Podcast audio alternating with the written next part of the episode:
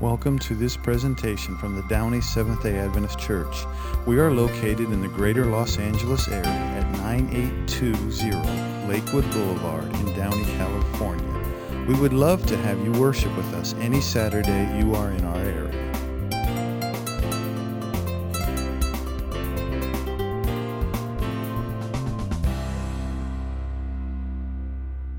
Good morning, everyone. Does anybody have 57 cents? I can hear it already. Oh no, we've just started and he's already asking for money. Stay with me here. Anybody got 57 cents? 57 cents isn't a lot of money these days, and there's not much you can buy with 57 cents anymore. But 57 cents changed a small church for the better, and it all started with little Jenny Smith. She was a young girl who once stood outside of the small church from which she'd been turned away because it was too crowded. I can't go to Sunday school, she whimpered as the pastor just happened to walk by. He saw her poor appearance and shabby clothes and guessed the reason. So he took her by the hand and found her a spot in Sunday school. When Jenny got home, she went to bed that night. She kept thinking of the children who had no place to worship Jesus. Unfortunately, two years later, Jenny passed away in her poor, rundown apartment in a housing project. Her parents called the kind hearted pastor and asked him to handle the final details. And as she was taken away, he found a worn and ragged little purse that she must have gotten out of a dumpster. Inside this purse was 57 cents and a note scribbled in childish handwriting which read, This is to help build the little church bigger so more children can go to Sunday school. Now, I could stop right there and preach a sermon all day long on that. But the story gets better. For two years, she had saved for this offering of love. And when the pastor read this, he knew what he had to do carrying this note and the little purse, he got into the pulpit and he told the story of this unselfish love and devotion. He challenged his deacons to get busy and start raising money for a larger building. But it doesn't end there. A local newspaper caught wind of it and it published a story about this sweet girl. And a realtor read the story and offered a large parcel of land, but the church couldn't afford it. And when he was told the church could not pay it, he offered it for 57 cents. And checks coming started coming in from all over the country. Within five years, Jenny's gift had increased to a sum of $250,000, a huge sum of money at that time. Her unselfish love had paid massive dividends. By the way, if you ever get to go to historic Philadelphia, make sure you stop by Temple Baptist Church, which now seats 3,300 people. Have a look too at Temple University, where thousands of students are educated and trained. And check out the Good Samaritan Hospital and the Sunday School building, which houses hundreds of children. So no child will ever be told there is no room in one of those rooms, you will see the sweet picture of a little face, that little girl Jenny, whose 57 cents made such a remarkable history. Alongside of it is a portrait of her kind pastor. And she was willing to give up all she saved so more kids could come to church. She was willing to give up 57 cents. How much are you willing to make a difference? Are you willing to give to make a difference in the life of someone? We are called to make a difference in other people's lives. We are supposed to be living this life not just for ourselves. We're supposed to be inviting as many people to church so that we have a continual problem of not enough room. The Bible tells us to witness over and over again. Here's one example from a book of the Bible we don't often quote from. This is Jude.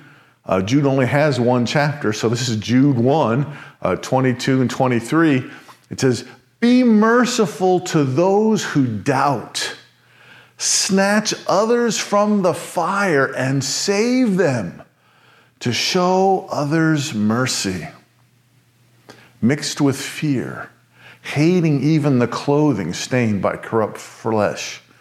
See, Effective witnessing saves people from hell, and we are to snatch them from the fire and save them. The problem is today, too many churches are taking this witnessing lightly.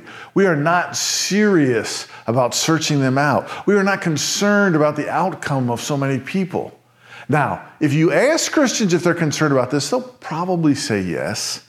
But if you ask them what are they doing about it, you get a different answer. Someone has said that the epitaph of this society should be this civilization died because it didn't want to be bothered. Here's some amazing things in the news that have happened kind of recently. In New York City, a mailman was shot by a sniper. He staggered into the lobby of a hotel, and because he was dripping blood on the carpet, he was thrown out and he died. In Oklahoma City, a woman gave birth unexpectedly on the sidewalk, and bystanders turned their heads away from her. A taxi pulled up and saw what was happening and then drove away. In Dayton, Ohio, a dozen people saw a woman drive her car into the Miami River, and they watched indifferently as she climbed onto the car roof and screamed that she couldn't swim. And then she drowned. So many incidents like this have happened that the Chicago Sun Times actually has in their library a special file called apathy. This civilization died because it didn't want to be bothered. Hopefully, that doesn't describe us. I, for one, certainly don't want to be known as someone who didn't care about those around them. Whether it's someone who can't swim that needs help, or someone having a baby on the sidewalk, or someone in need of Jesus. I want to be able to do my best to help them. And I think a lot of us feel that way, but we don't always act that way.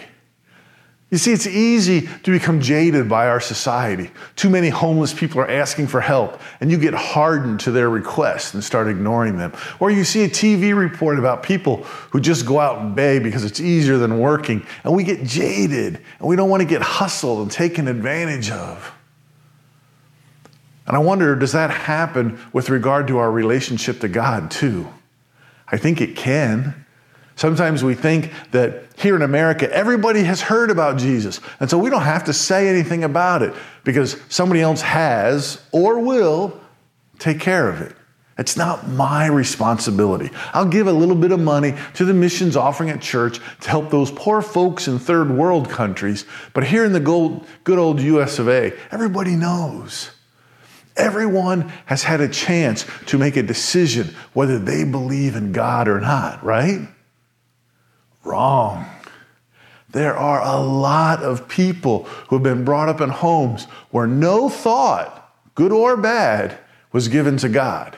People who went to public schools and learned atheism, because that's the religion we teach in public schools. Parents who never told their children about Jesus or God. Maybe because the parents didn't believe, or maybe they had a bad experience at church, or maybe they never heard either. I don't know.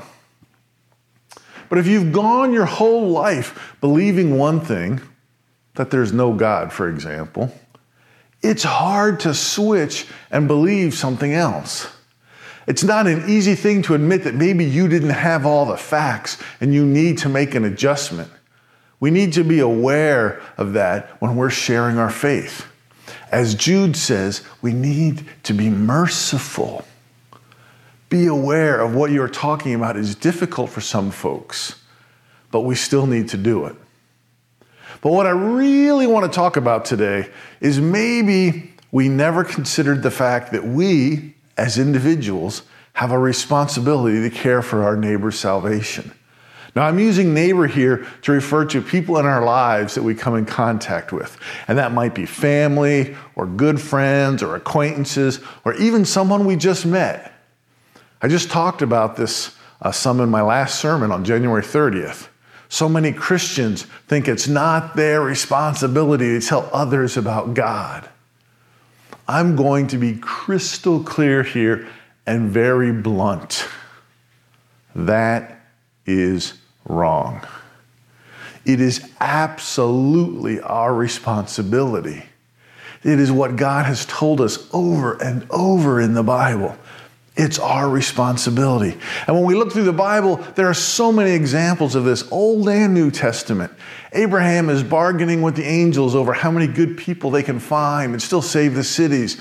Noah, nearly all the prophets. And of course, in the New Testament, we have Jesus and the disciples and Paul. It's a theme that is well represented in the Bible.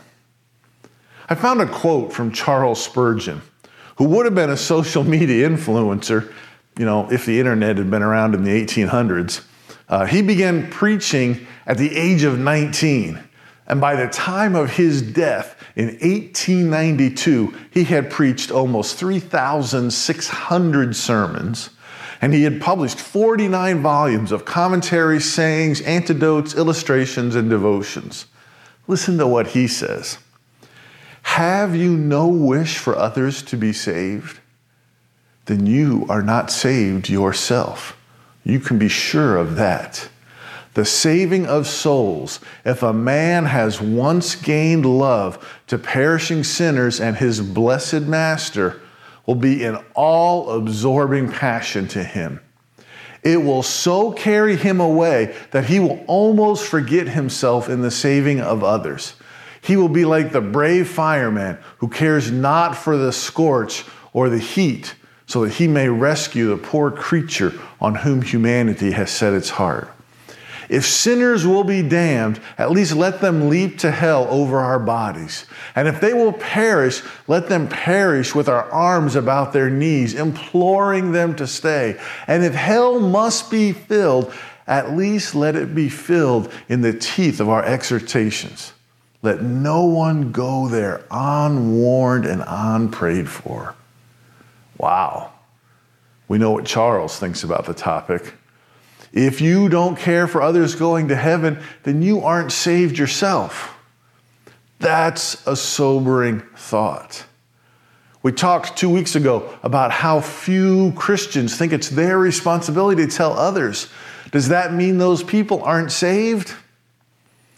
I'm not the decider of that, but it's certainly something to think about. If you're unsure or not yet convinced, and maybe you certainly don't know how to do this whole sharing your faith thing. Here's a few things that may help. Number one, understand this is a requirement, a command from God. It's not a request or a favor or a please do this if you have time and it's convenient. Most kids know that when mom leaves out a list of chores when she goes out, they should be done before she gets home, right? Jesus left us a list too, except there are only a couple of chores on it. And we know this verse, we've been talking about it Matthew 28 18 through 20. Then Jesus came to them and said, All authority. How much authority? All authority in heaven and on earth has been given to me. And therefore, go and make disciples of all nations, baptizing them in the name of the Father and of the Son and of the Holy Spirit, and teaching them to obey everything I have commanded you. And surely I am with you always to the very end of the age. Now, these expectations have become known as the Great Commission, and his words should inspire the same sense of responsibility that it did with the disciples. The commission isn't for other Christians, it applies to all of us. Paul cared deeply for the lost, both Jews and Gentiles. Look at what he says in Romans 9, verses 1 to 4. I speak the truth in Christ. I am not lying. My conscience confirms it through the Holy Spirit. I have great sorrow and unceasing anguish in my heart. For I wish that I myself were cursed and cut off for Christ for the sake of my people, those of my own race, the people of Israel. Now, that's a pretty powerful statement. Are you willing to be cursed by God and cut off so that your race could be saved? That's an amazing thought. I'm not sure I'm up for that personally. Barna published some research back in 2004 on how different races viewed their responsibility to tell others about God. 49% of blacks strongly agreed that they personally have a responsibility to tell other people about their religious beliefs. That's pretty good. Nearly 50% of black folks believe they should tell others.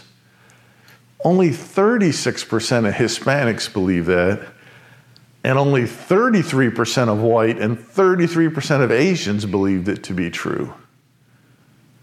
Now, I'm sure we could examine the many causes of this difference for quite a while, but I'm betting one factor plays a huge role in this. It's what is preached from the pulpit. The black churches have been making more of a priority of this because the black pastors talk about it more. And this is why we're talking about it in this series. Number two, if you want to make a difference for how you feel about the lost, meditate on Christ's heart for the lost. After Jesus' interaction with Zacchaeus, he clearly states his mission. For the Son of Man came to seek and save the lost. He lays it right out there.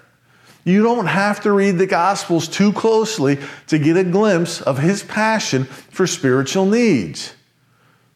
So, how do you do that? You could devote yourself to reading through the Gospels and highlight instances where Jesus demonstrates his intense affection for the lost. Find a constructive way to internalize these passages. You could journal about them, write them down. You could memorize them. You could get together some friends and discuss them. Do something that helps you internalize these words of Jesus. The third thing you can do is pray for a heart for the lost. God loves us enough to have sent his son to die in our place. He is more passionate about people being reconciled with him than we can imagine. And if we lack that enthusiasm, it only makes sense to go ask him for it. The mistake too many people make is they try to hide their lack of passion from God. But that didn't make any sense. He knows better than you do whether you're concerned about those who don't know Jesus. But I think He would love it if you came to Him and simply said, Lord, I'm not as eager to share my faith as I should be. Please share your heart for the lost with me. Simple prayer. I believe that's a prayer that will get God's attention, and that's a prayer that He will answer. Number four, spend time with mission oriented people. God tells us that Jesus has filled the church with various gifts. Ephesians 4 uh, 11 through 13 says, So Christ himself gave the apostles, the prophets, the evangelists, the pastors, and teachers to equip his people for works of service, so that the body of Christ may be built up until we all reach unity in the faith and in the knowledge of the Son of God and becoming mature, attaining the whole measure of the fullness of Christ. We know this, right? We all have different gifts and we do different things for the church. And some of us are good at art, and some of us are good at music, and some of us are good at public speaking, and on and on it goes. But too often we hide behind this and say, it's not my gift to be an evangelist. I'm a behind the scenes person. Now, you may not be a public speaker, but we are all called to have a heart for our fellow human beings. We are all called to love each other and care for each other, and that includes the lost and their salvation. If you're not sure how to share your faith, hang out with some people who do share their faith. Learn from them. Learn how to look for opportunities to be intentional. It's what we're called to do. I firmly believe that caring for other people, even the lost, is essential to our Christian faith. I know we aren't supposed to judge. But if someone tells me they're a Christian and they don't care for the salvation of others, I will really question whether they're a Christian or not. And if you find yourself in that spot today, it's okay. You can make a change. Pray that God and the Holy Spirit will change your heart so that you can make a difference in the lives of others too. Pray for a way to, to move forward. Pray for God to bring somebody into your life and show you that you have an opportunity to share your faith. It might be a little scary. You're not always going to be successful. Some people are going to reject this message. But we are called to care about others. Hopefully, that'll be something we can begin to work on this week. Let's pray. Heavenly Father, thank you so much for the wonderful, wonderful examples you give us in the Bible of how we are to care for people who are lost, Lord, who are far from you. Help us to be the kind of people that turn people back towards you and show them a way to make their way back to you. Back to you, or maybe even for some for the first time. Maybe they've never heard, Lord. Help us to have a heart for the lost. Help us to, to be willing to step out, to risk something, and be a little bit vulnerable, and, and to, to be willing to share, Lord. If we are truly excited about you and a relationship with you and spending eternity with you, Lord, we should be dragging as many people along with us as we can. Thank you so much for what you've done for us, Lord. Give us an opportunity this week to share our faith. In Jesus' name, amen. God bless. Have a good week. We hope you have been blessed by this message from the Downey Seventh day Adventist Church. You can find more messages at www.downeychurch.org. God bless.